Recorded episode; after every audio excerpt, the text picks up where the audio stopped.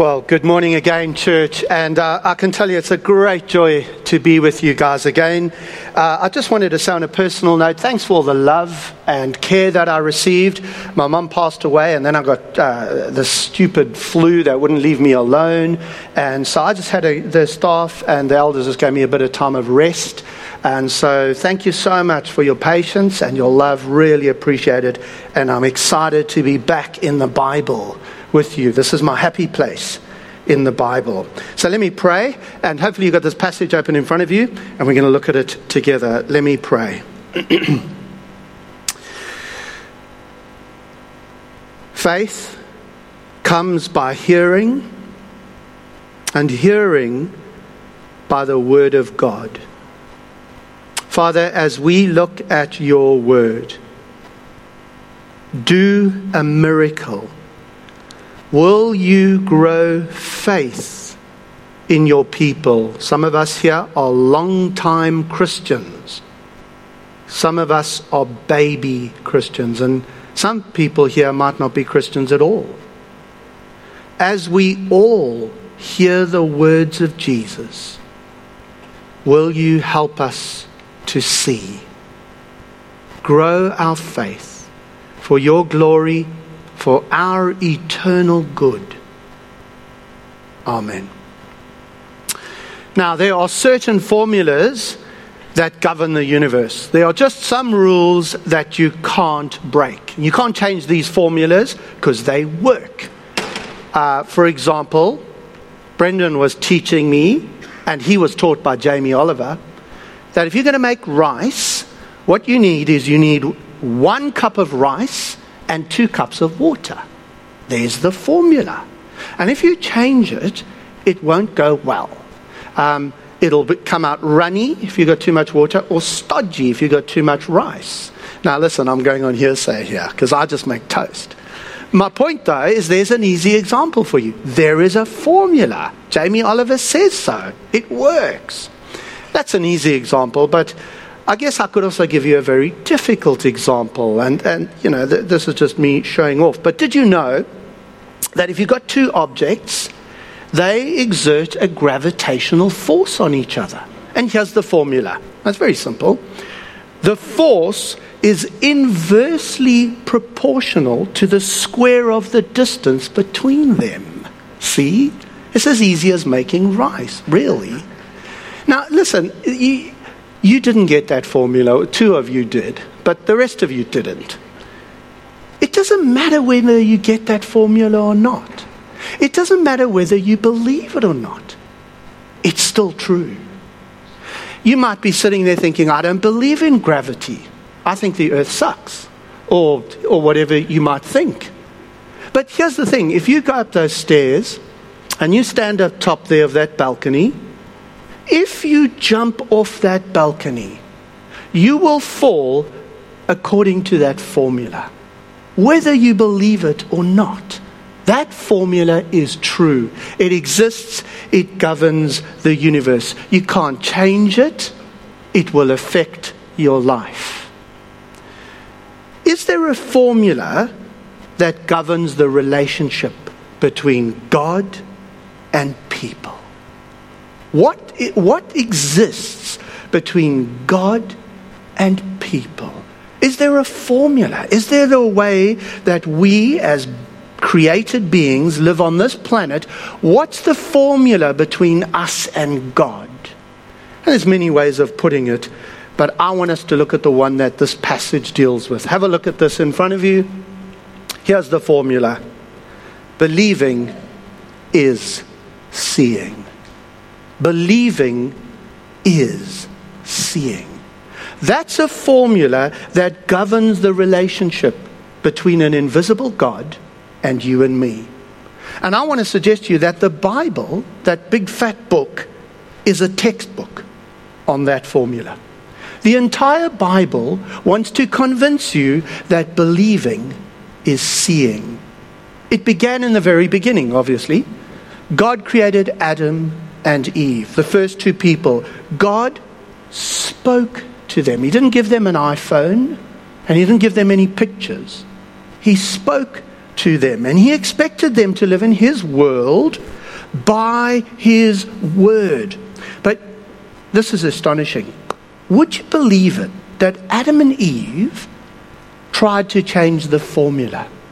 What they decided was no, no, no, that's the wrong way round. This is what Adam and Eve decided seeing is believing. They changed the formula around. This is what the Bible says happened. Look at this verse. When the woman saw, look, look what's happening, that the fruit of the tree was good for food, pleasing to the eye, desirable for gaining wisdom, she took some and ate it, and she gave some to her husband who was with her, and he ate it. What did they do? What they did was they said, Seeing is believing. I've got God's word on audio, but I prefer video. I'm going to live by what I see, not by what I hear, because seeing is believing. And so they rejected God's formula. They created a new one, and it went wrong. It broke everything. The relationship between God and his people were broken. But it's not just Adam and Eve, it's the history of Israel. Look at this verse. God created a people, Israel. They were so privileged. Do you know why they were privileged? They had God's words. I mean, that's an amazing. They walked around with this box, and in the box was the word of God. I mean, how privileged is that? Now, listen to what Moses says to them The Lord spoke to you out of the midst of the fire. You heard the sound of words but you didn't see anything. You saw no form. There was only a voice. Therefore, watch yourselves so carefully. Since you saw no form on the day that the Lord spoke to you out of Horeb, that's Mount Sinai, out of the midst of the fire, beware lest you change the formula, lest you act corruptly by making a carved image for yourselves in the form of any figure. Please be careful don't change the formula. You didn't see anything. So live by what God says. Don't try and live by what you see. Don't turn it into seeing is believing. Don't make something you can see. But they didn't listen. They broke the formula. The relationship was broken. And so, in the end, God sent his one and only Son into the world. And it's no surprise when Jesus comes into the world, he confronts a people who have got the wrong formula. And he tries to reassert what God has said. So have a look at verse 48 in front of us. You can go forward there. Thanks, Hugo. Have a look at verse 48. Look what Jesus says. Unless you people see signs and wonders, Jesus told him, you will never believe. What's Jesus saying?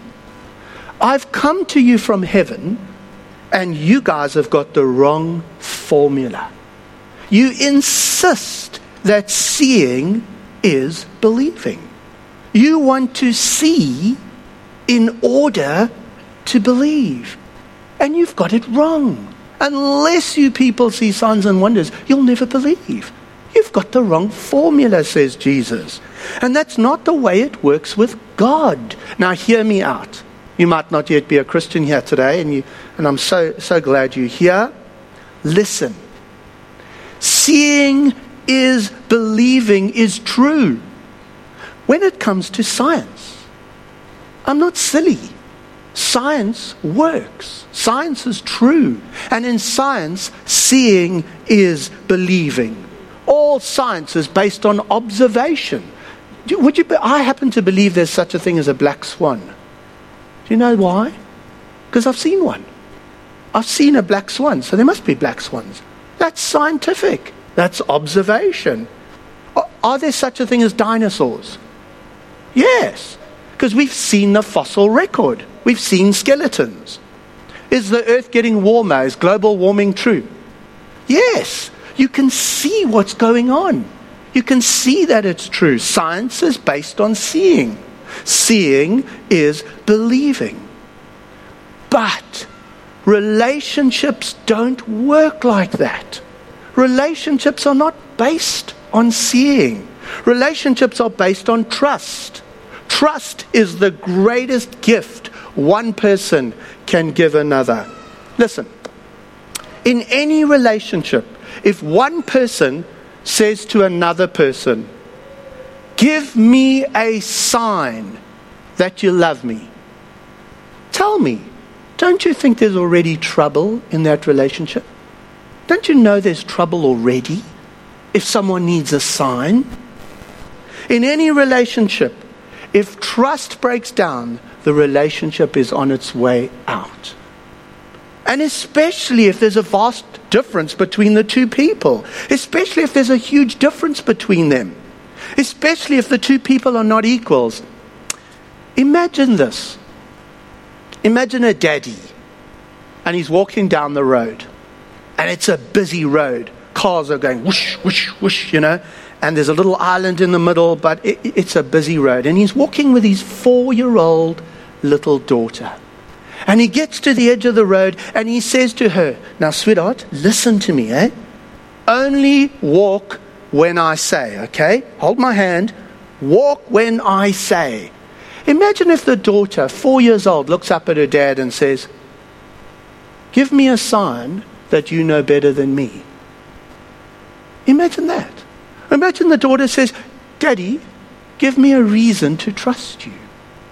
It doesn't work like that. Now, this morning, God your Father wants you to trust Him. He wants you to listen.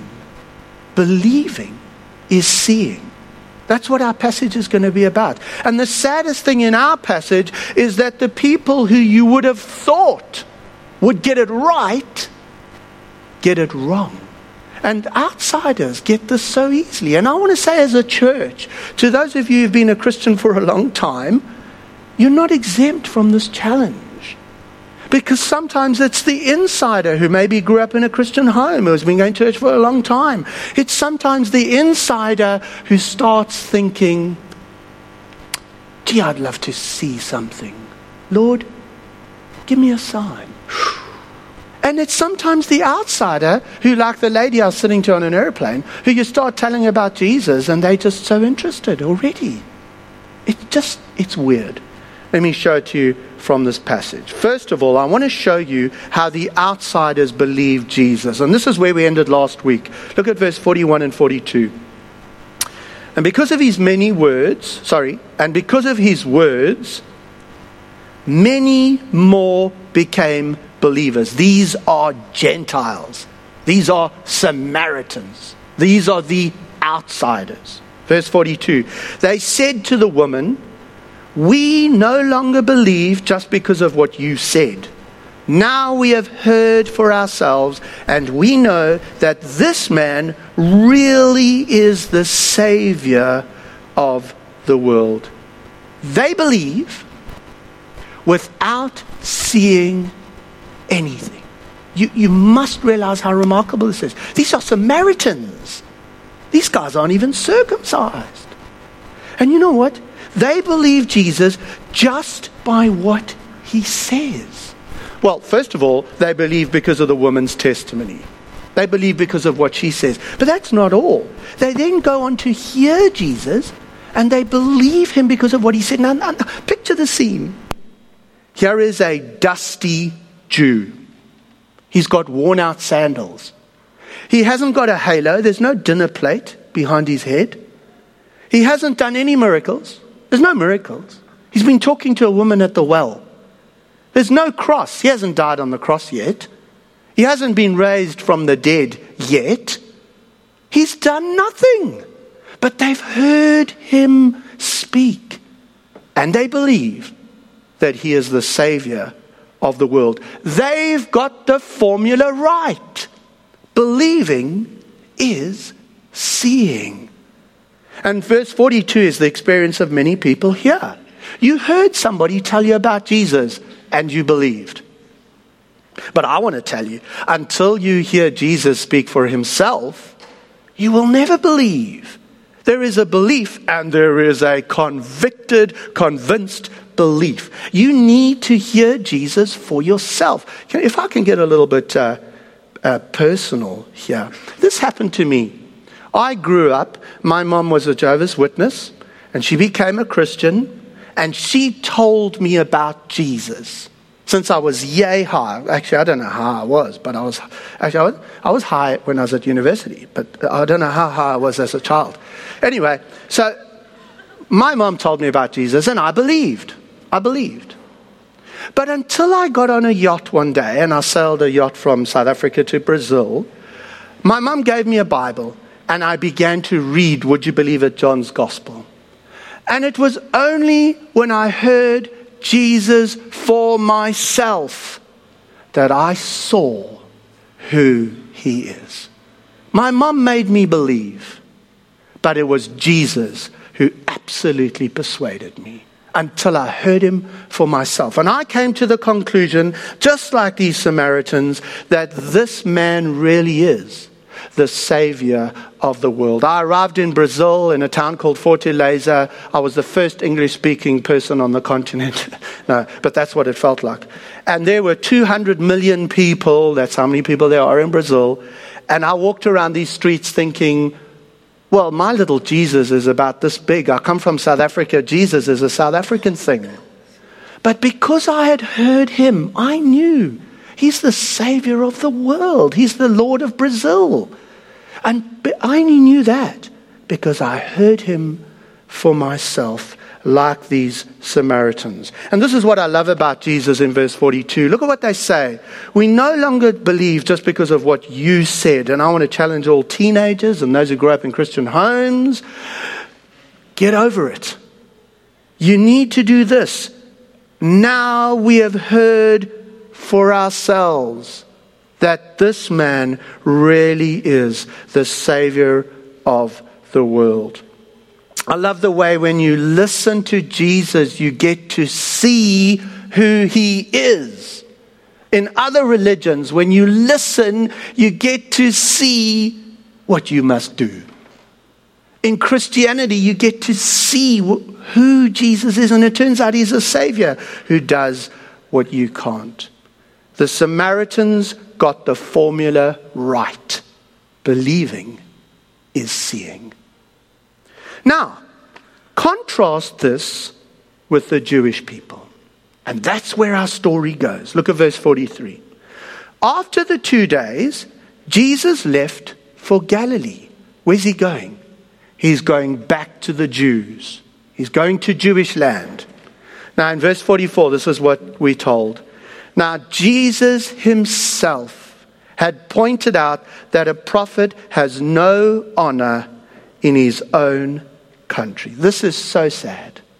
What Jesus is saying is, I'm going back to the Jews. And you know what the problem with the Jews are? They have changed the formula. They think seeing is believing. We looked in Corinthians a couple of months ago that Jews seek signs. They want to see something. And this dishonors Jesus. Look at what he says. A prophet is, has no honor in his own country. I can't say this clearly enough. If you go to Jesus and you say to him, Give me a sign, you dishonor him. What you're saying to him is, I don't believe you. Prove yourself to me. It is dishonoring to him. Now, there's no question signs will draw a crowd. If I levitated right now, church attendance next week would go up. Signs draw a crowd. So look at verse 45. When he arrived in Galilee, the Jews, the Galileans welcomed him. They had seen all that he had done in Jerusalem at the Passover festival, for they had also been there a whole crowd has been drawn to him because they've seen the signs. But it's not the crowds Jesus is after, it's not the faith that pleases him. Look at this verse, which we looked at John's Gospel last year. Look at this verse. Let me just remind you of it. While he was in Jerusalem at the Passover festival, many people saw the signs he was performing and believed in his name. But Jesus would not entrust himself to them, for he knew all people he did not need any testimony about mankind, for he knew what was inside each person. Faith that comes from seeing is not the faith that Jesus is after. That's not the faith that will change your heart. Now, this contrast between the Jews and the Samaritans is played out for us in the simple story you have in front of us, in one man's life. Because you've got to think to yourself, wow, this guy comes to Jesus. He says to him, Please come heal my son. And Jesus is just so hard. Look with me at verse 46. He visited Cana in Galilee, where he had turned the water into wine. And there was a certain royal official whose son lay sick at Capernaum. No, probably a Jewish person. When this man heard that Jesus had arrived in Galilee from Judea, he went to him and begged him to come and heal his son, who was close to death. I mean, there's nothing. Is that, is that so bad? Look at Jesus' response. Unless you people see signs and wonders, Jesus told him, you will never believe. Oh, that's a bit harsh. Ah, what Jesus is doing is he's taking this one Jewish man's story and he's using it to teach us that believing is seeing. Let me show you how it works. Jesus is going to use this event to help us to see that believing leads to seeing. So, watch what happens. Watch with me from verse 49. The royal officials, first, 40, sorry, 48. Unless you people see signs and wonders, Jesus told him, you will never believe. The royal official said to him, Well, sir, come down before my child dies. Go, Jesus replied, Your son will live. The man took Jesus at his word and departed. And while he was still on the way, his servants met him with the news that the, his boy was living. When he inquired as to the time when his son got better, they said to him, Yesterday, at one in the afternoon, the fever left him. Then the father realized that this was the exact time at which Jesus had spoken to him, and he had believed, and said to him, Your son will live. So he and his whole household believed. Now, in order to understand what the Holy Spirit is teaching us, this is what I want to do. I want to compare this story with another story that is very, very similar.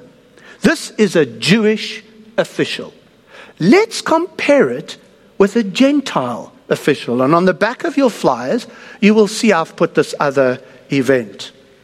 This is a Gentile official. Have a look at it. What you're going to see is that the Jewish official seeing is believing. But for the Gentile official, believing is seeing. And watch how Jesus compares them. Look with me at Matthew 8 from verse 5. It's on the back of your flyers. When Jesus had entered Capernaum, a centurion came to him. So this is a Gentile asking for help. Lord, he said, my servant, not his son, it's a different story. My servant lies at home paralyzed, suffering terribly. Jesus said to him, Shall I come and heal him?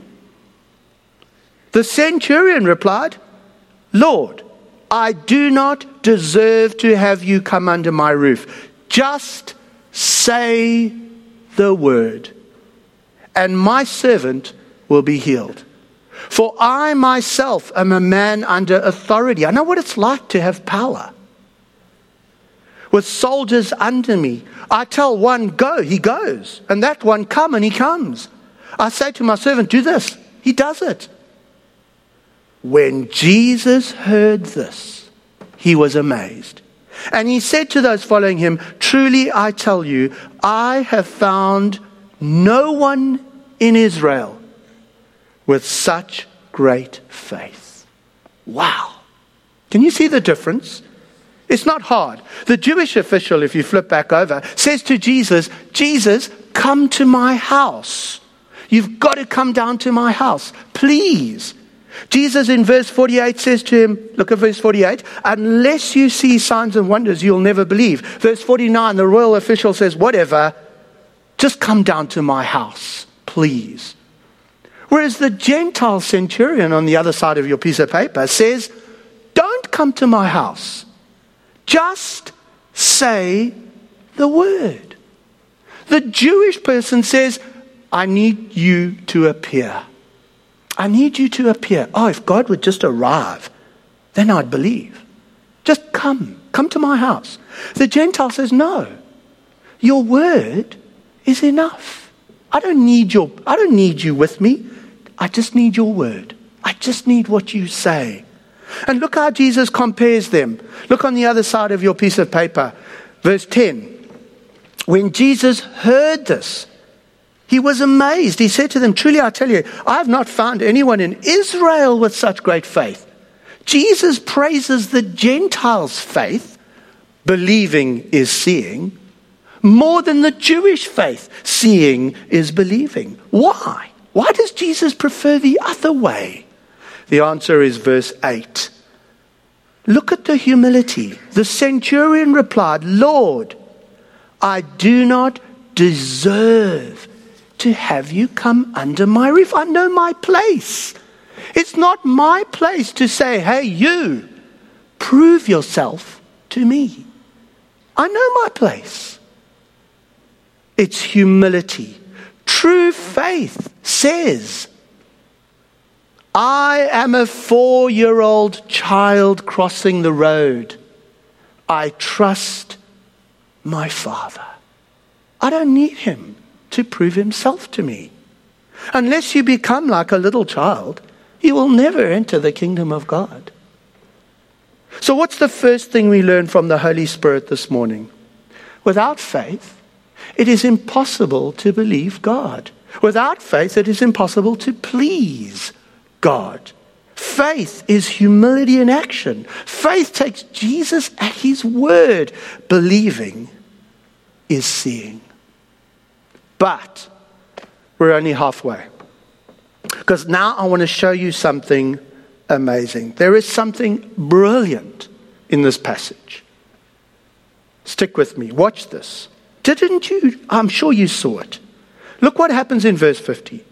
Go, Jesus replied. Your son will live. I'm not coming to your house. You're going to have to take me at my word. Go. But look what happens. The man took Jesus at his word and departed.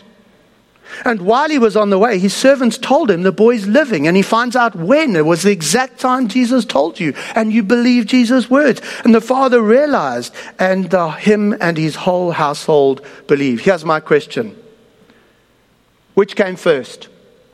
Seeing or believing? Which came first? Look at verse 50. The man took Jesus at his word. And what followed? He got to see. He believed Jesus' word. And then he got to see. What the Holy Spirit is teaching us here is that believing leads to seeing. Oh, let me say that again. Believing leads to seeing. Here's what I'm trying to say. Okay, everybody, this, this is what I'm trying to say. When you believe God, you will see. When you believe God, you will see. This is true for every single Christian. This is true for every single one of us here today. If you believed God, you would see him. You say, Oh, I don't know if God loves me. I don't know if God loves me. How long is winter going to carry on for? It's so hard. My faith is so weak. You know what I think? I think God has forgotten me. My suffering, my troubles are proof that God hasn't forgiven my sins. Oh, He's still punishing me. And you know what? In all fairness, I do deserve it. And so He's nailing me. My troubles are proof that God is not for me. I don't know if he's against me, I think he's just lost interest. And when you're in that place, what do you want? You want a sign. You want God, God, please give me a sign that you still love me. God, come down to my house. That's what you're doing. But you don't need to see anything. You need to believe God's word again. God says to you, I love you. I will never leave you. I will never forsake you.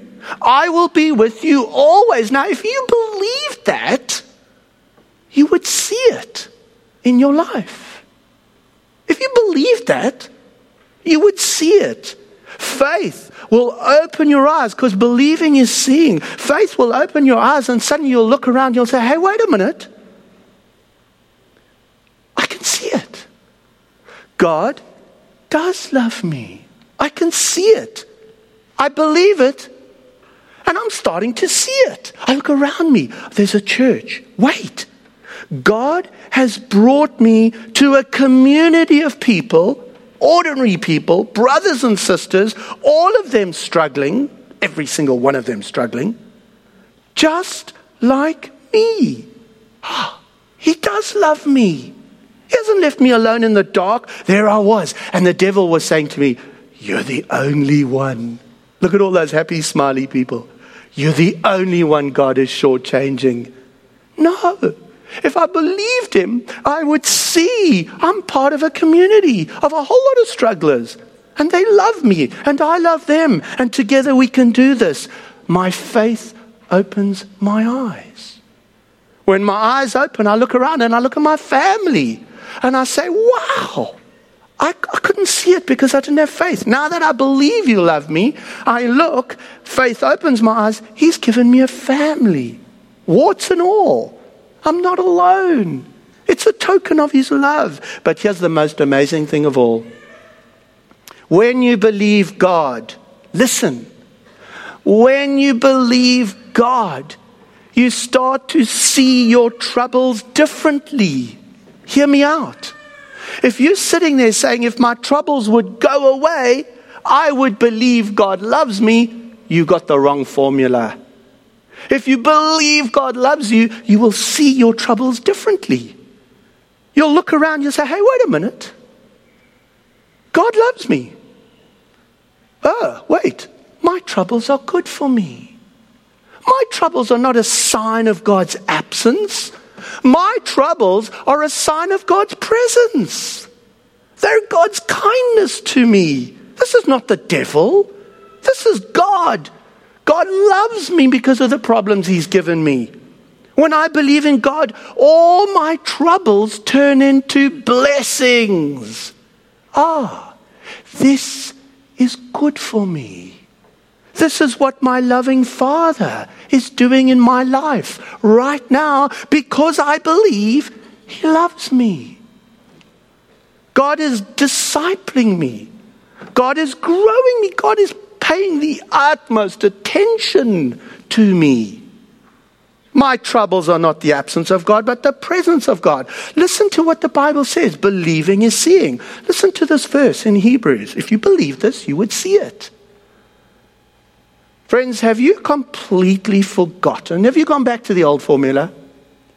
This word of encouragement that addresses you as a father, addresses his son. It says this My son, do not make light of the Lord's discipline. Don't lose heart when he rebukes you. Because the Lord disciplines the one he really has got it in for. No, the one he loves. He chastens everyone he accepts as a son. Endure hardship as discipline. God is treating you as as his children. Troubles are when you believe God. Troubles are blessings.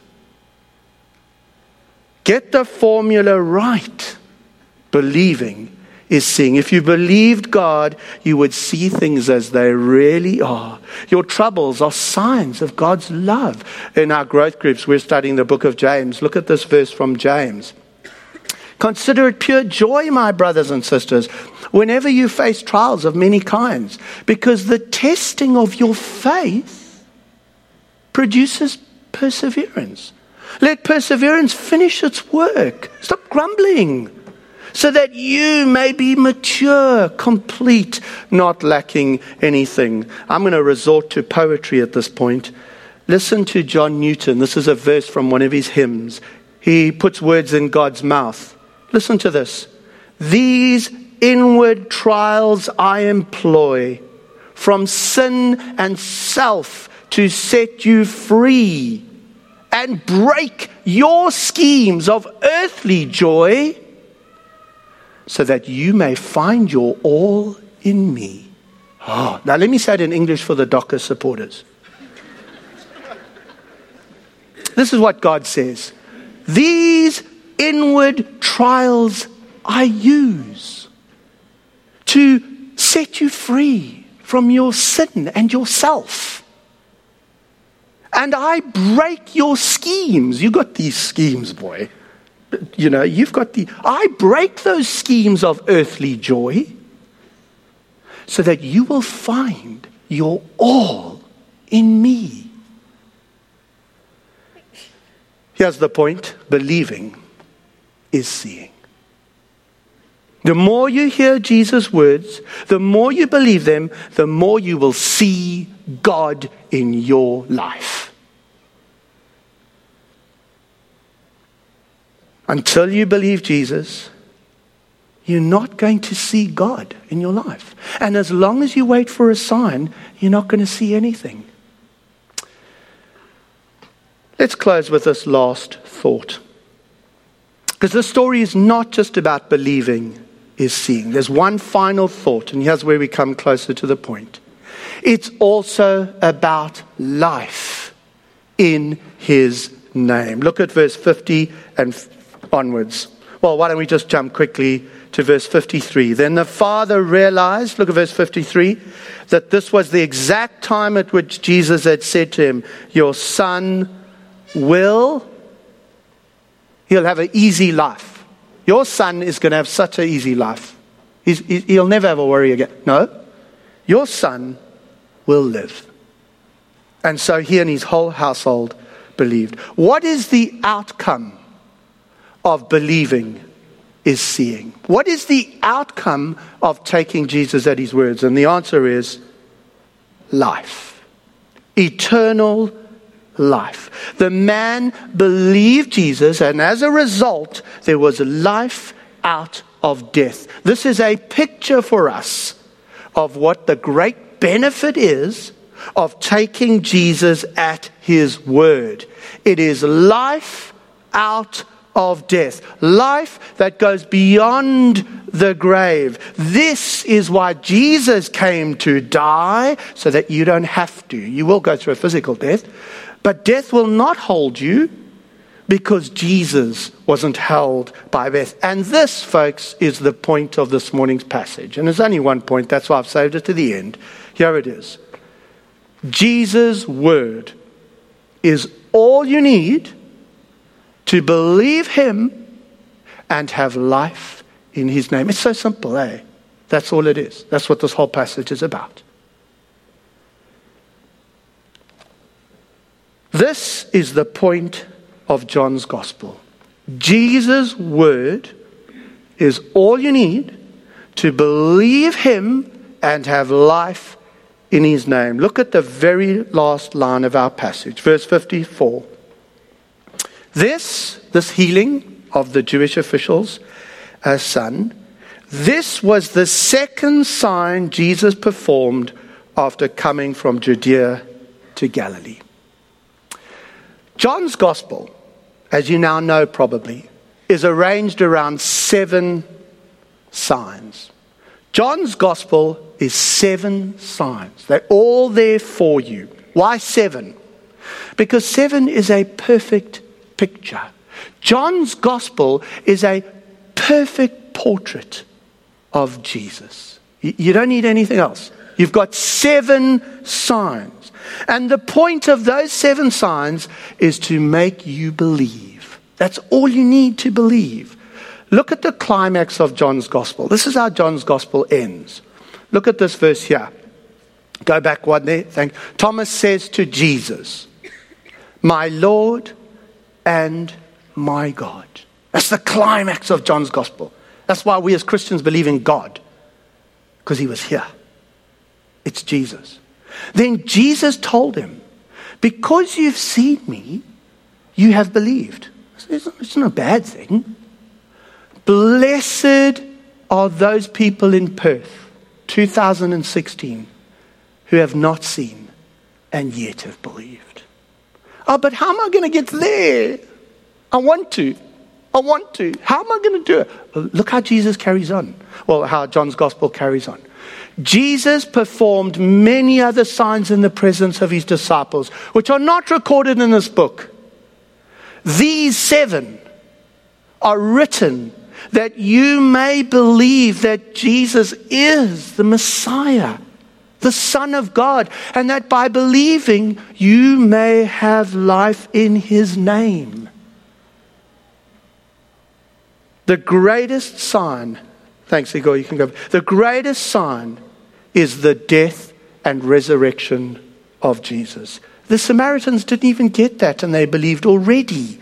We get it because we're in 2016, we're looking back. Jesus Christ died on a cross for you. You have no reason to doubt that God loves you. I don't care how bad your car is, I don't care how cold winter is. You've got no reason to doubt that God loves you because you've got the sign of the cross. Jesus Christ lived the life you should have lived. He died the death you've deserved. And he rose again in your place. Now, seriously, why would he lie to you? Why would he hold back on you? All that bad stuff that's happening to you are just tokens of his love as he's growing you. If you believed it, you would see it. I love uh, this hymn by Fanny Crosby. We don't call people Fanny anymore, but that was her name. And she was blind, blind from birth. And this is what she writes perfect submission, perfect delight. How can you be happy when you're blind? I mean, really? Well, she can. Perfect submission, perfect delight, visions of rapture burst on my sight. But she's blind. Ah, because she lives by the formula believing is seeing. If you believe him, you will have life in his name. You will die. But after you die, you will rise again, and faith will turn into sight. You're a four year old daughter you're standing there on a busy road, cars just flying past. You got your hand in your dad's hand. You're standing there. When will you see? Well, if you believe him and you hold on and you go through those cars, things you don't understand, you only fall. They're so big, they're so, and they're going past. You're frightened. You get to the other side of the road, you look back I can see it now. He loved me, He looked after me. But I can only see it after I've believed Him. I, believing leads to seeing. On the other side, I will realize with my own two eyes that all along He loved me and He was looking after me. The Holy Spirit says to you this morning believing is seeing. Jesus' word is all you need to believe him and have life in his name. Put your hand in his hand. Cross the road. It's okay. He's in control. I'm going to give you a few moments to think about those things and then I'll close in prayer.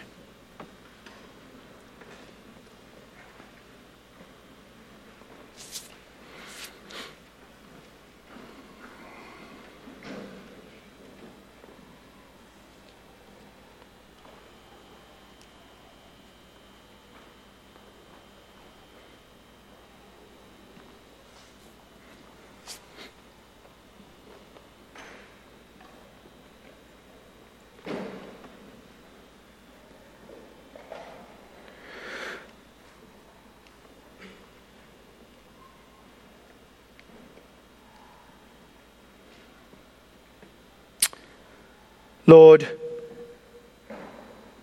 we live by faith, not by sight. But it won't always be like this. Father, as the hymn goes, Lord, tis for thee, for thy coming we wait. Lord, haste the day when our faith shall be sight. But until then, keep us believing. Keep our faith strong. May we be a people who believe without seeing, because your word is true. For we ask it in Jesus' name. Amen.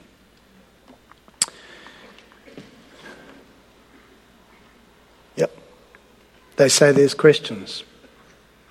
I want to believe, but my heart just needs to see with my eyes before I can believe. What can I do? I love it when I get asked to preach an entire sermon again. So let's go. no. Listen, I'm, I'm only hoping and praying that you texted that question in early on in the sermon because that's what the whole point of the sermon is. If you believed God, you would see. Now, wait a minute. Where does belief come from? You say, if I believe God, I would see him in my life. But how do I get that belief from? It's easy. You just need to be like the Samaritans. You need to hear him for yourself. Faith comes by hearing, hearing by the word of God. You need to go back to Matthew, Mark, Luke, and John. You need to just sit with those books and say, Jesus, can I hear you for myself. Please do it. You'll see. You'll see. You'll be preaching the next Sunday. Amen regarding the formula. Trying to understand how it relates to John 20, 30, 31, where John says the signs of Jesus, including the one you spoke on, recorded are to generate belief. How do I understand how the formula relates to the passage? And brilliantly, God has given us signs. Actually, Today is communion. And I'm going to show you a sign that God has given us. It's not that there's no signs in the Bible. If you read the Quran, there are no signs. God has given us signs. What I'm trying to say is those signs are written down for us. And that's all there is. And they're enough. Why? Because those signs are the word of Jesus. They are his own authentic testimony to his signs. So they relate perfectly. You never saw Jesus walk on water. You never saw that. But it's a sign. It's written in Jesus' words for you. See, that's how they relate. What would you say to someone who's experienced a miracle, like a sign or a wonder? And that's what grew them as a Christian. I want to tell you, I've experienced a miracle.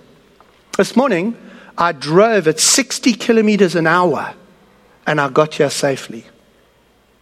So I, I believe in miracles. This is what, what am I trying to say? Why do you think your miracle is a miracle and not the rest of your life? I believe in God behind every bush. What I'm trying to say is, when your faith comes alive and when you believe God, you'll see miracles every day, all day. You think one thing, oh, God is there, whoa, but He's not here, because that's just brushing my teeth. Whereas here, it's all God.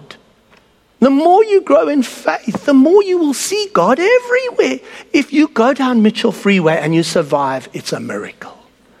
It's all God. Now, I'm not hammering this person. Did God do something special in your life? Yes. I'm not knocking you. I want to say He did more than that. If you had faith, you would see He did more than that. Every day is a miracle. Every day. Every day is a miracle. Peace, too. If we have trouble, don't you think it's good to question it's a result of God's discipline? If it is, then to question the sin God is disciplining. Absolutely. You know, God does discipline us. And you could have sinned and God's smacking you to say, don't go that way. That's not my point. My point, though, is that it's in love. He's still loving you He's still caring for you.